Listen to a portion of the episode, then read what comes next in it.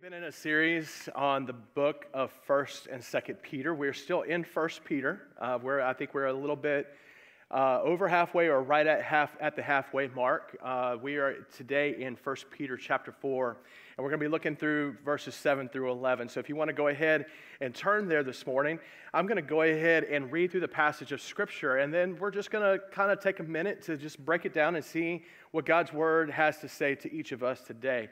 And as I say that, I want you to understand that I, God is speaking into my heart as I long for Him to speak into your heart. Okay? This is not something that, as, as I stand behind this thing that we would call a podium or a pulpit, that gives me anything that's above you. We are together in this journey. We are walking through uh, life together. I'm going through God's Word and studying God's Word, trying to apply it just like you are. Um, I'm not perfect at it, just like you aren't. And so, uh, so as we go through it today, let's go through it together and see what God is going to teach us together, that we can apply it and make sure that we're living these things out uh, amongst this world that we live in. So let's, let's begin right now, verse 7 in chapter 4 of 1 Peter. The end of all things is at hand. Therefore, be self controlled and sober minded for the sake of your prayers. Above all, keep loving one another earnestly, since love covers a multitude of sins. Show hospitality to one another without grumbling. As each received a gift, use it to serve one another as good stewards of God's varied grace. Whoever speaks as one who speaks oracles of God, whoever serves as one who serves by the strength that God supplies, in order that in everything God may be glorified through Jesus Christ. To him belong glory and dominion forever and ever. Amen. Let me pray real quick and then we'll dive into it. Jesus, we ask you for your wisdom. We ask you for your direction.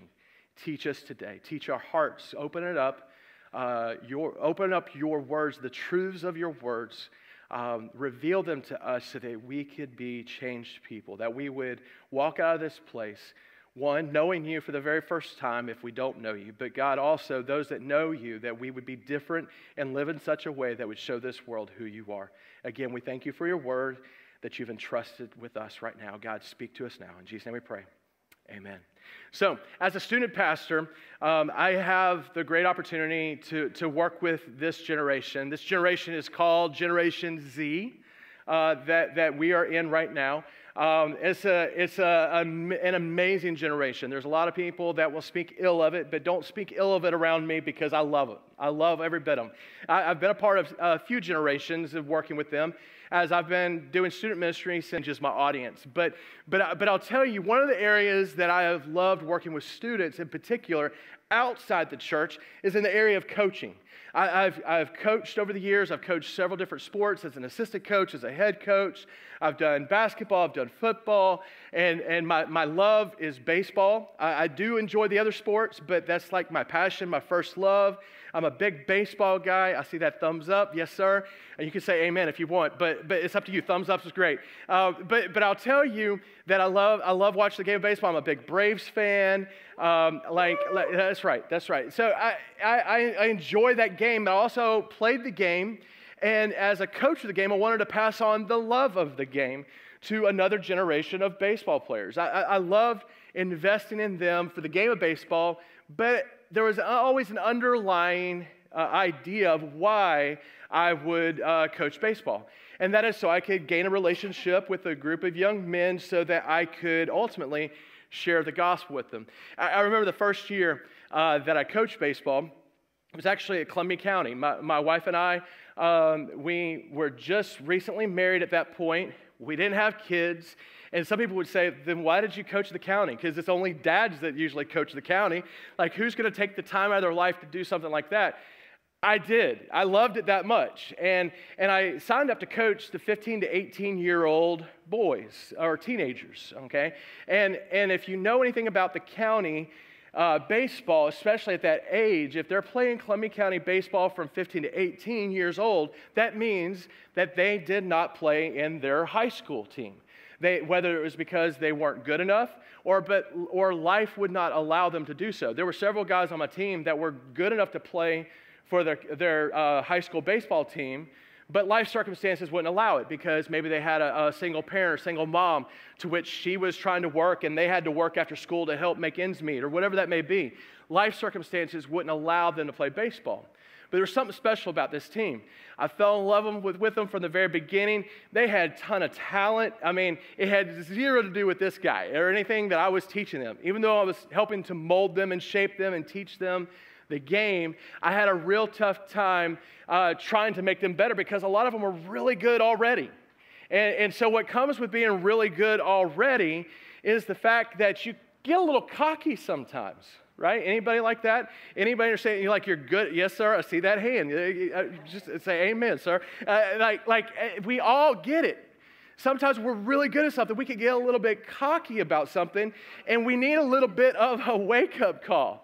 Like, like there were some times in this particular, with this particular team, like we would play against a team that we should totally run rule. And for some of you that don't know what run rule means, it's like a mercy rule that if you get into the fourth or fifth inning and you're beating them by 10, 12, 15 runs, depending on the rule uh, for the mercy rule itself, that they kind of call the game off and say, okay, you win. Okay, we get you. You're better than us. Okay?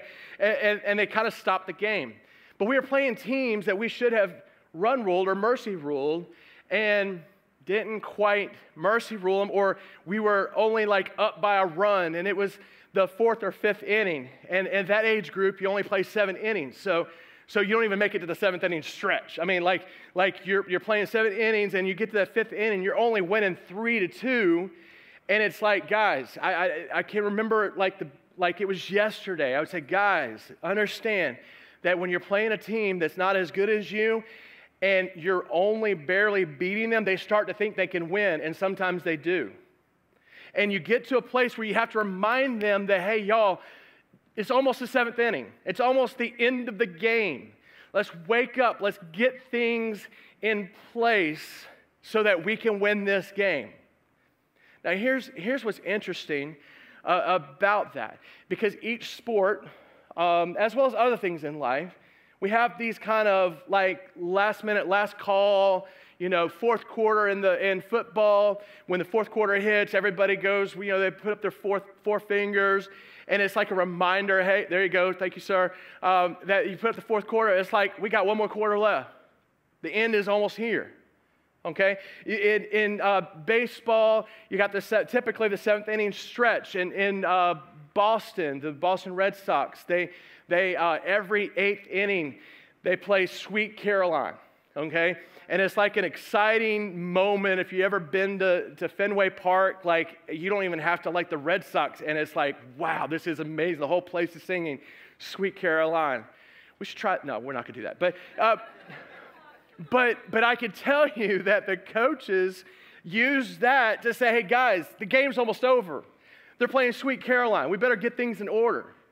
And what you're seeing here in this passage of scripture in 1 Peter chapter 4 and verse 7, we're seeing Peter start to give a quick reminder hey, y'all, it's almost over. Now, he didn't use the word y'all. I don't know they think they did that in, in Israel back in the day, but, but, but I'm pretty sure that whatever that terminology was, he was just saying, hey, the end is here, because we see that as he starts things off. The end of all things is at hand.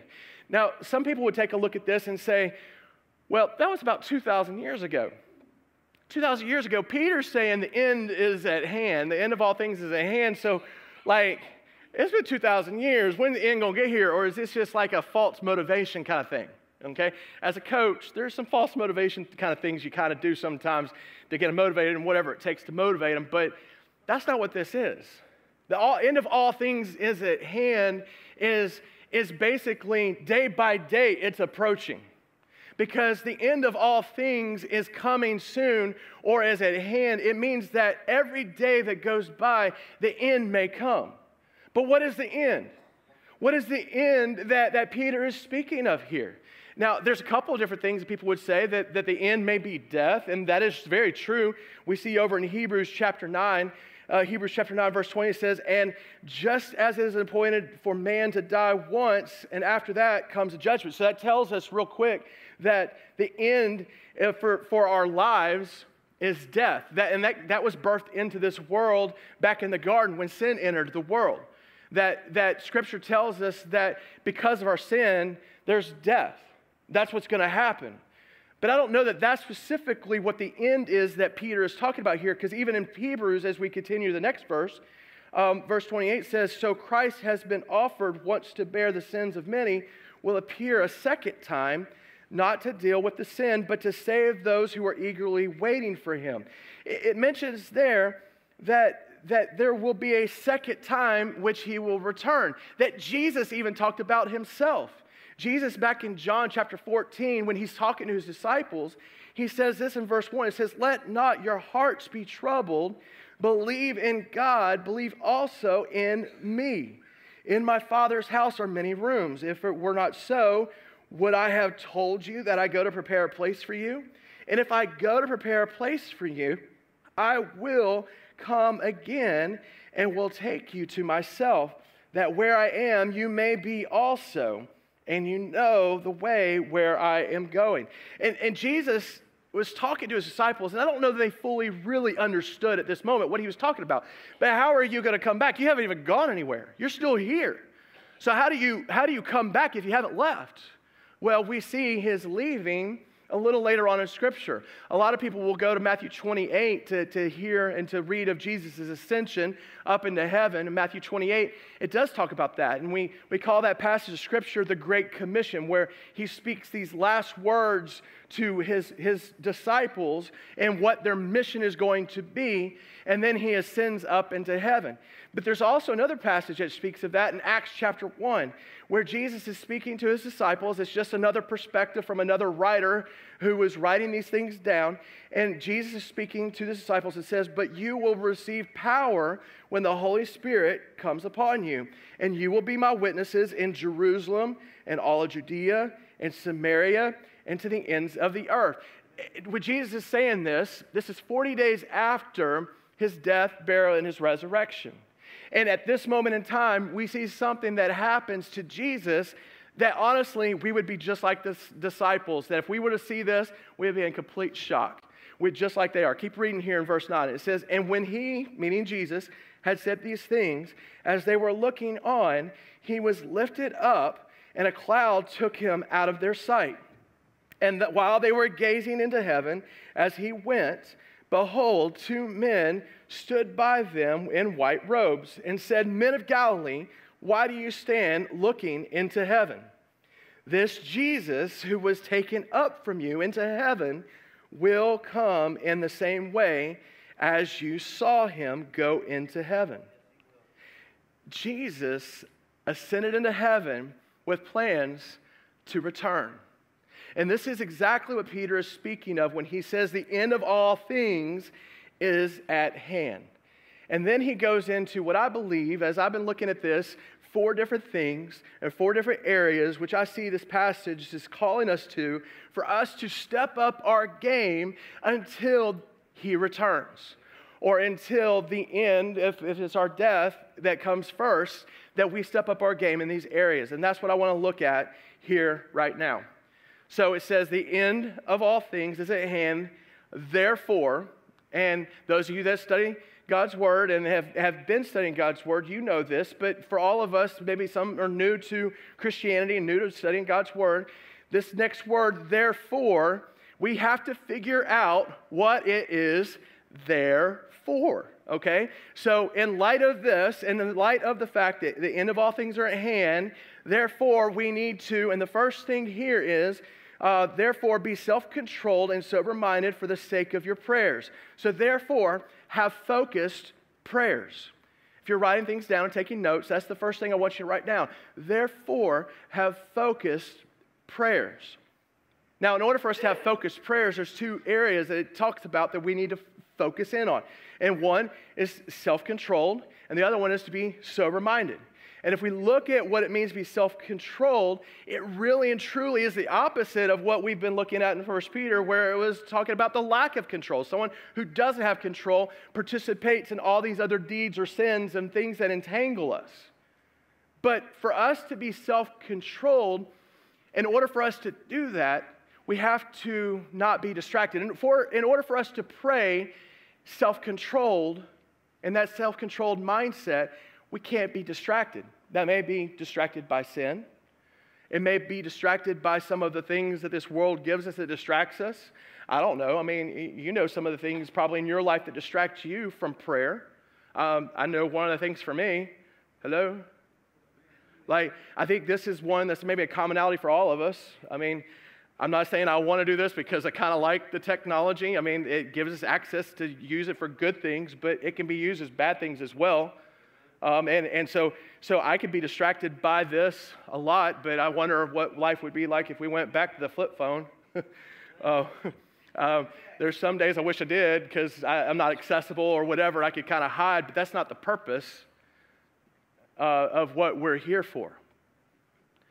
But we've got to be self controlled without distraction from our prayers. We also need to be sober minded. What does that look like? Sober minded.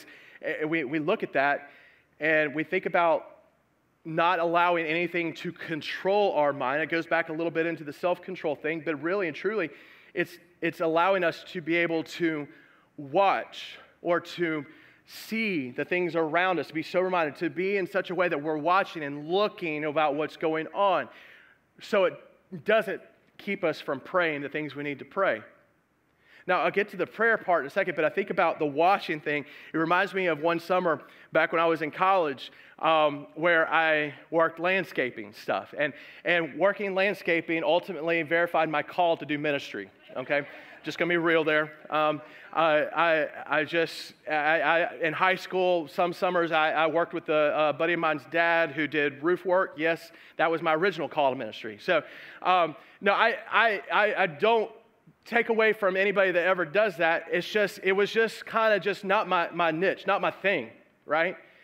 And I was working with uh, somebody I knew, it was, it was their uncle who had a landscaping company. And, and one of the first jobs I got was I had to spread mulch onto a hill, uh, a width of a, like uh, next to a street, to which like it, it, had i mean for me it like spread on for miles but i'm sure it was only like about 25 30 feet lengthwise and then up the hill probably another 15 feet 20 feet but it was all uphill. And i had to get the mulch and i had to spread it i had to take a wheelbarrow and take it from place to place all this stuff.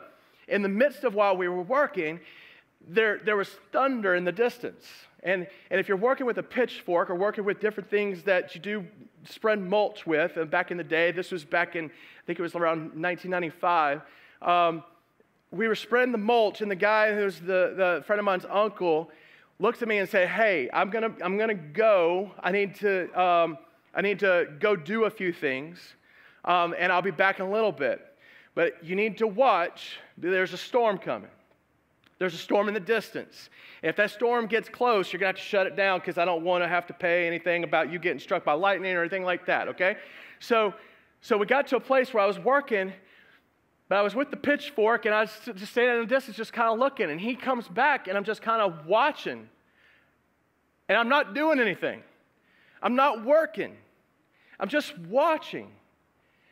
And he's like, What are you doing? I said, You told me to watch the storm. like, like, he's like, no, you need to watch and continue to work.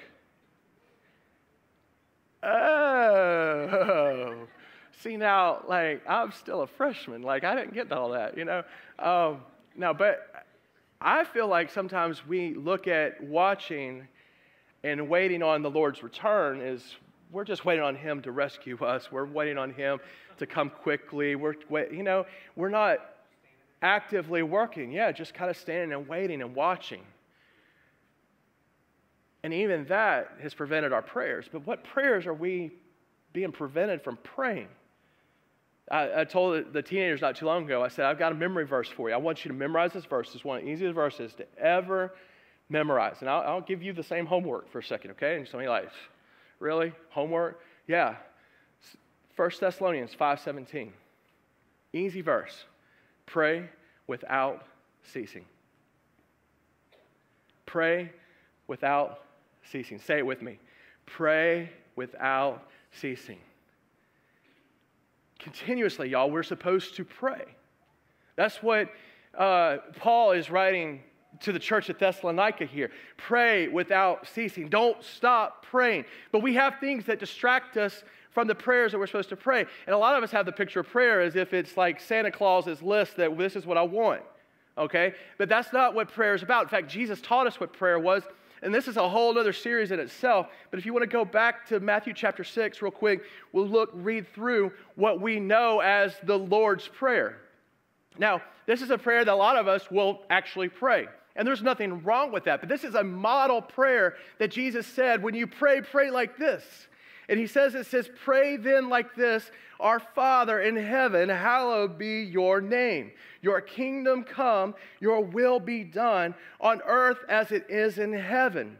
Give us this day our daily bread and forgive us our debts as we also have forgiven our debtors. And let lead us not into temptation, but deliver us from evil.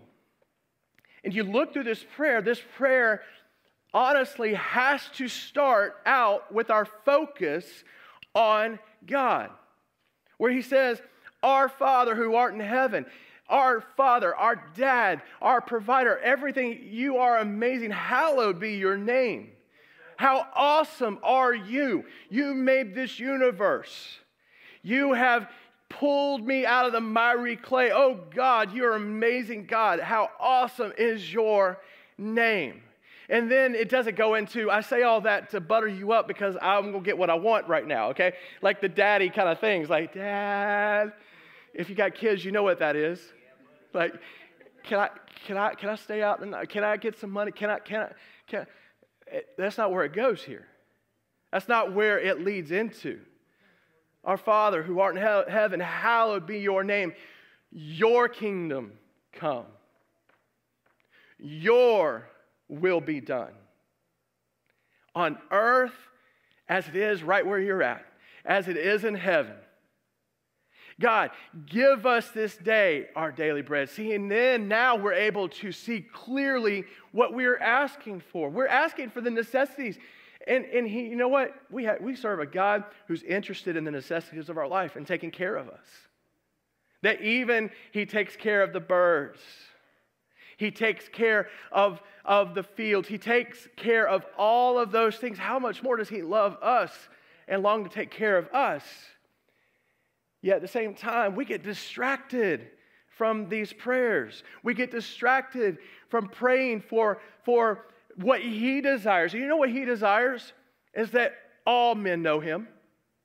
He desires that each person come to know him, that not a single person should perish, but all would have eternal life. Scripture teaches that and shows us that.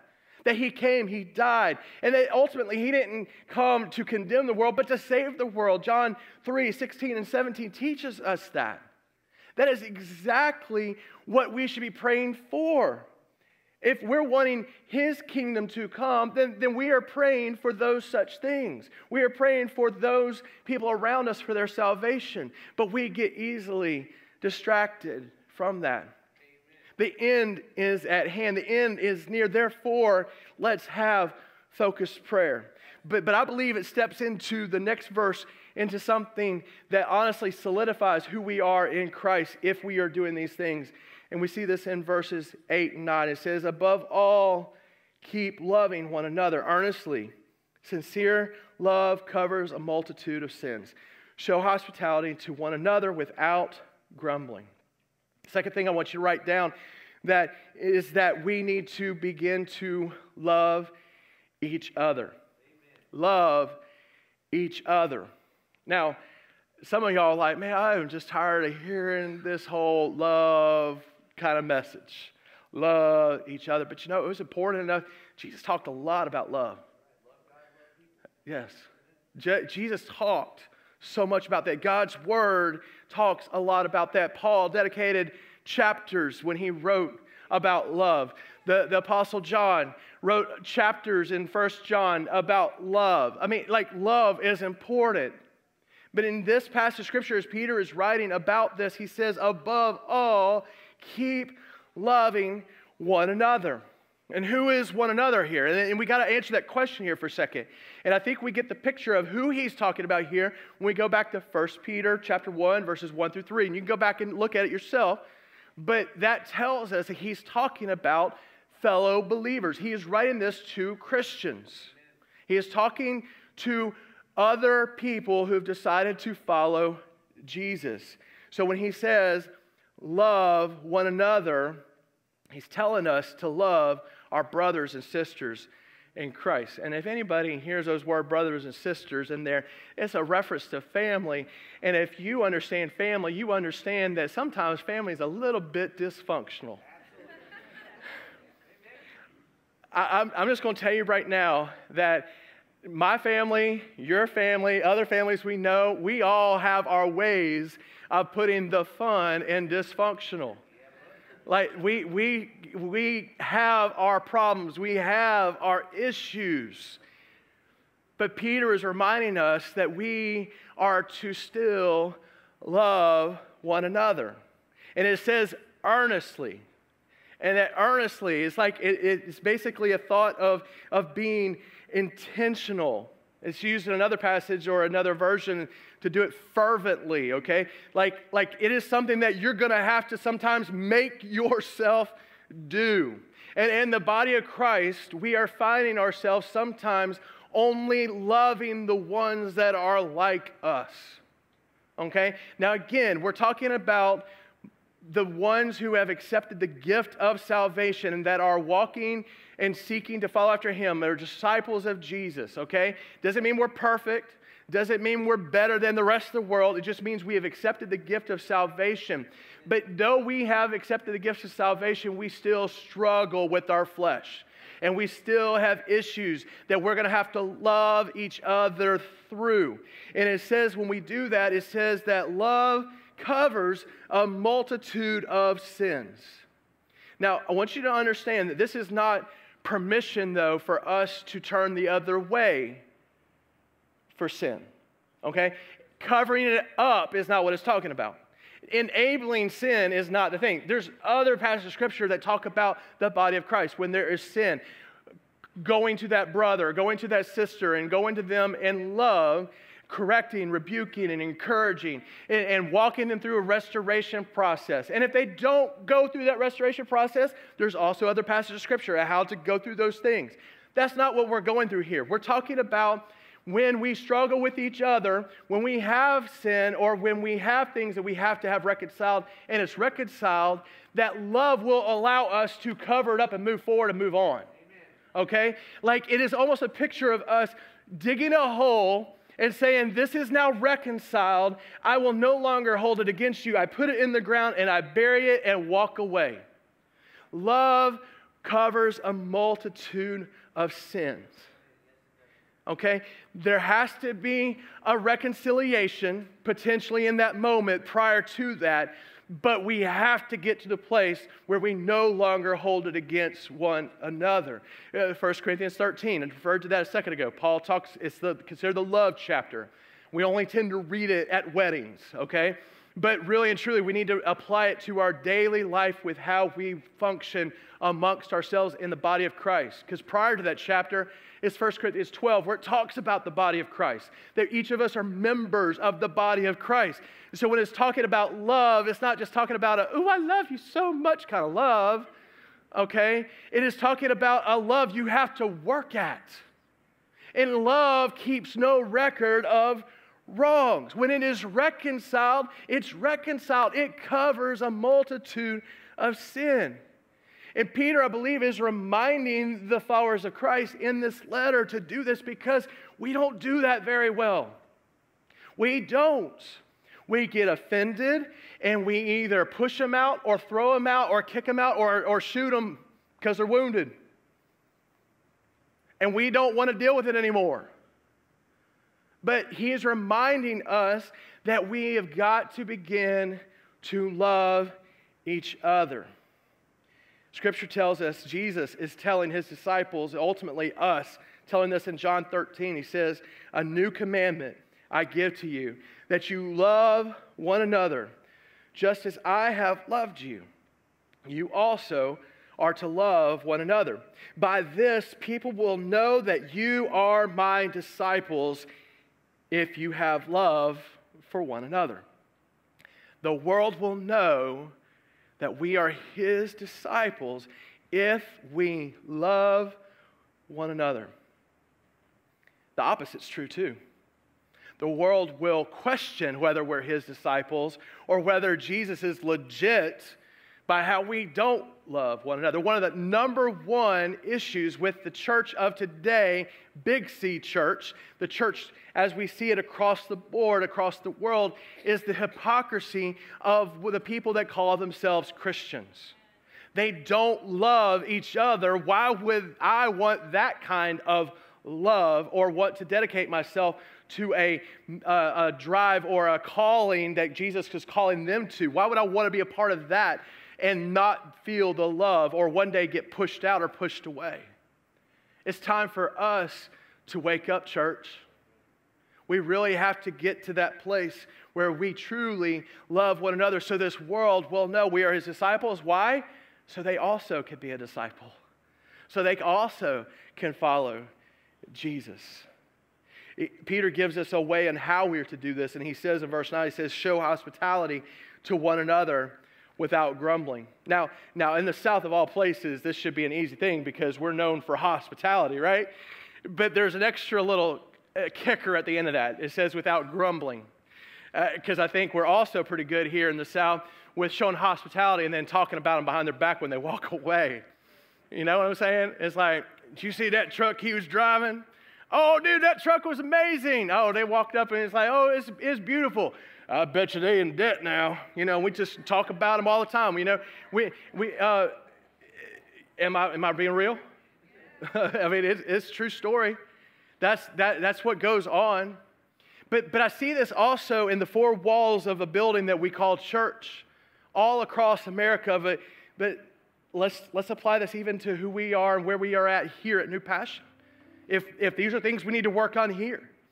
That when people come into this place and we welcome them in, and man, I am telling you, um. Deb, your, your team is amazing. Like the, the, how, how they welcome people from the parking lot all the way into the doors, man, it is awesome. Where does it go from there, though? Where does it go from there? Like, where are we at in this thing called hospitality? Do we truly welcome them into our small groups, into our ministries, into our homes? Do we, do we break away from the comfortable friendships that we have to make someone else that's a follower of Christ feel welcome so that one day the Acts 2 church will actually happen to where we help take care of each other's needs.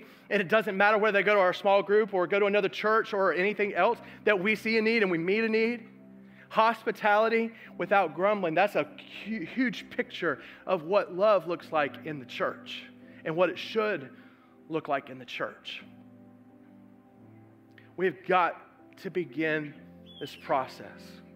And the only way we could do this is it takes us to the third thing here is that we use the gifts that we've been given, the gift of grace to serve one another. Look, look at verse 10. It says here, it says, As each of us has received a gift, use it to serve one another as good stewards of God's varied grace. Now, when you come to know Jesus, we, we receive gifts from, from God through the Holy Spirit, and each of us may have different gifts, but there is one I want to hone in on today that we all have received, and that is the gift of grace. That grace that we have received through Christ. Ephesians tells us that it's for by grace you have been saved through faith, not of your own doing, but it is a gift of God, not a result of works, so that no one may boast. This gift thing, this gift idea, we see in, in uh, Romans chapter 6, verse 23 for the wages of sin is death, but the free gift of God is eternal life in Christ Jesus our Lord. Grace can be defined as unmerited favor. We don't deserve it, yet He gives it to us. We, we confuse it sometimes with mercy, that mercy is not getting what we do deserve. And what we do deserve as sinners, separated from God, is, is hell. That's what Scripture teaches us. And that, that is truly what we deserve. Yet, in God's great, amazing grace, He gives us salvation through His Son Jesus' death, burial, and resurrection, that we could be restored to Him, a relationship with Him that we cannot have without that gift of grace through what Jesus has done for us on the cross and beating death on that third day. Yet, we need to bestow that same grace to each other. You show me somebody in the church that's not showing someone grace, and you'll show me somebody who does not understand the grace that they've been given through Christ. They haven't fully attached to what Jesus did for them. There's been times in my life where I was not fully attached to the grace that God has given to me, that I did not show grace to other people. And that's where the Spirit of God convicts us. That's where, where Peter is writing to the church, writing to the Christians, the followers of Jesus in this moment, and telling them that, that they have received a gift and they are use it to serve one another. How can we serve each other in grace today? being patient with one another, showing that love and kindness. Because honestly, y'all, it was that grace, but it was also the kindness of God that leads us to repentance. That's what Scripture teaches and tells us about His kindness, His grace that He poured out and gave to us. We have to get to a place that we show each other grace in our faults and our failures in our family. That's part of working through this, this great puzzle of life together. But let me remind you that this also is the very reason why people are leaving the faith, that are leaving the church, is because they're not shown this grace. We sing of amazing grace, but we're slow to give it. Why should we give it? Why should we love? Why should we pray? Ultimately leads us to the very last thing right here in verse 11. Whoever speaks as one who speaks oracles of God, whoever serves as one who serves by the strength that God supplies, in order that in everything God may be glorified through Jesus Christ. To him belong glory and dominion forever and ever. Amen.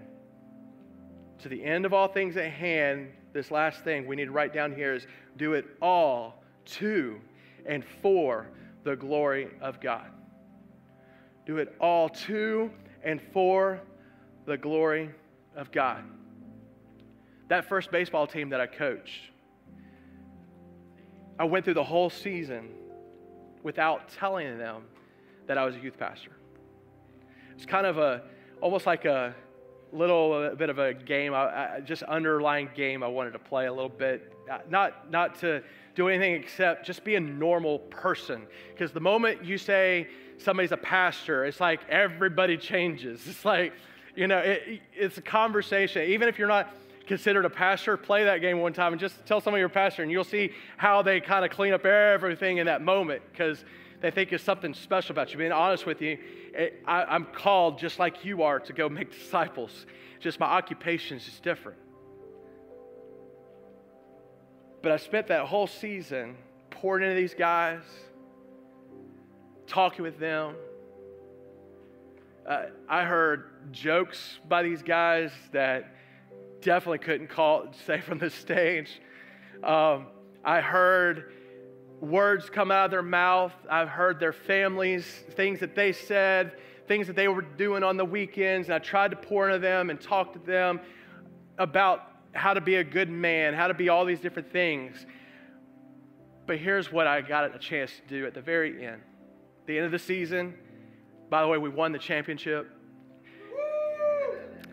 So we didn't get that, that uh, trophy for participating. We got a trophy for winning, okay? Um, but at the banquet, I stood up, told them how proud I was of them, and I said, I want to tell you something about me.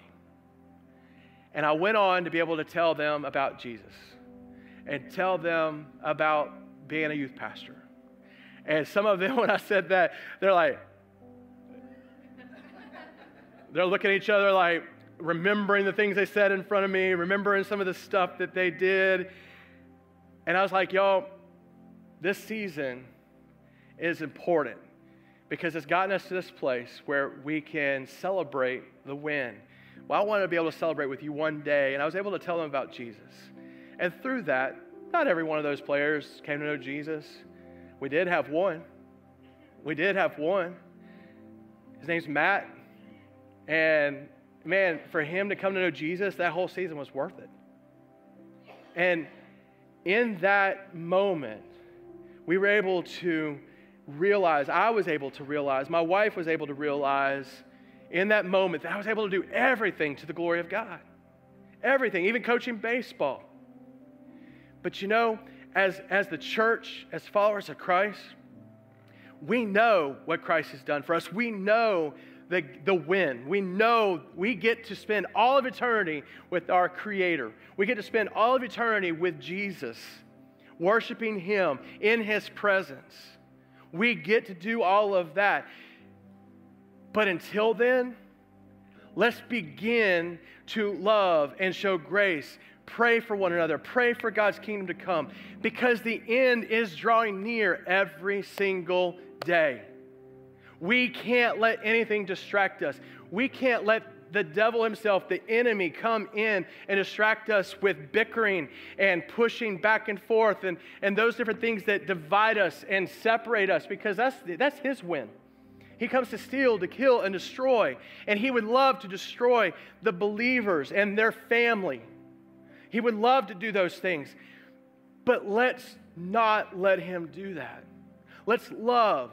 Let's show grace. Let's pray with one another to the glory of God. To the glory of God. And as it says, to him belong all glory and dominion forever and ever. It is what we're here for. Closing with this passage of scripture in Colossians 3. Let the word of Christ dwell in you richly, teaching and admonishing one another in all wisdom, singing psalms and hymns and spiritual songs with thankfulness in your heart to God.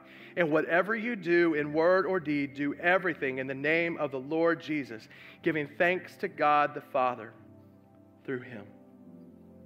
Let's begin today. Doesn't, doesn't matter where we've been in the past with this. Let's, let's begin today anew as a, as a body of believers. Let's begin praying together. Let's begin loving one another. Let's begin serving each other in grace, all to the glory of God. In just a minute, as the uh, worship team is going to begin to come up here, I, I want to give you a challenge because if you're here today and you don't know Jesus, as they sing this next song, as they worship in just a minute, uh, uh, we want to invite you to accept this great gift of salvation. Because I'm telling you, there is probably somebody in here that does not know Jesus as Savior.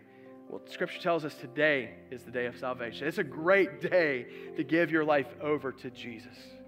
For those of you that do know Jesus, use this time to recommit your ways to say, hey, I haven't done a great job as being part of this family of God thing.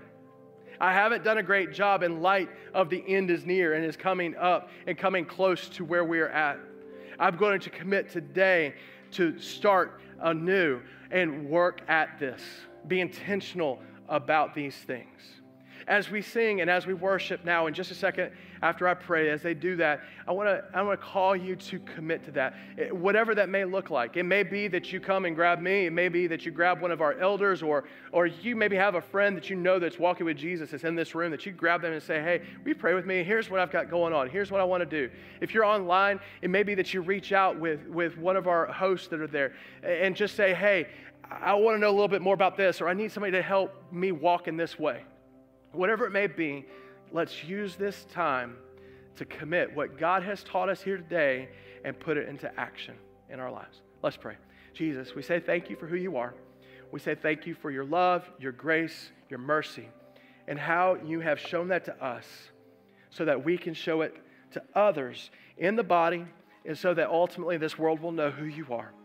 God, again, I pray for that one that does not know you as Savior. And we pray that right now, that they would give into the salvation that you're offering them, that gift of grace that you're offering them through your, your Son, Jesus, his death, his burial, and his resurrection. We pray that these things would be done because it is your heart, it is your desire that all would know you and come to eternal life. God, we pray for those that are struggling in their walk and loving one another, in grace towards one another, and serving one another, in their prayer lives, and how they're praying for that day to come, your kingdom come, your will be done, whatever that may be, God. I pray that we would be humble enough to confess that before you and confess that before others. God, we say thank you again for your word, how it convicts us and gives us an opportunity to bring change to our lives. For it's in your holy and precious name we pray.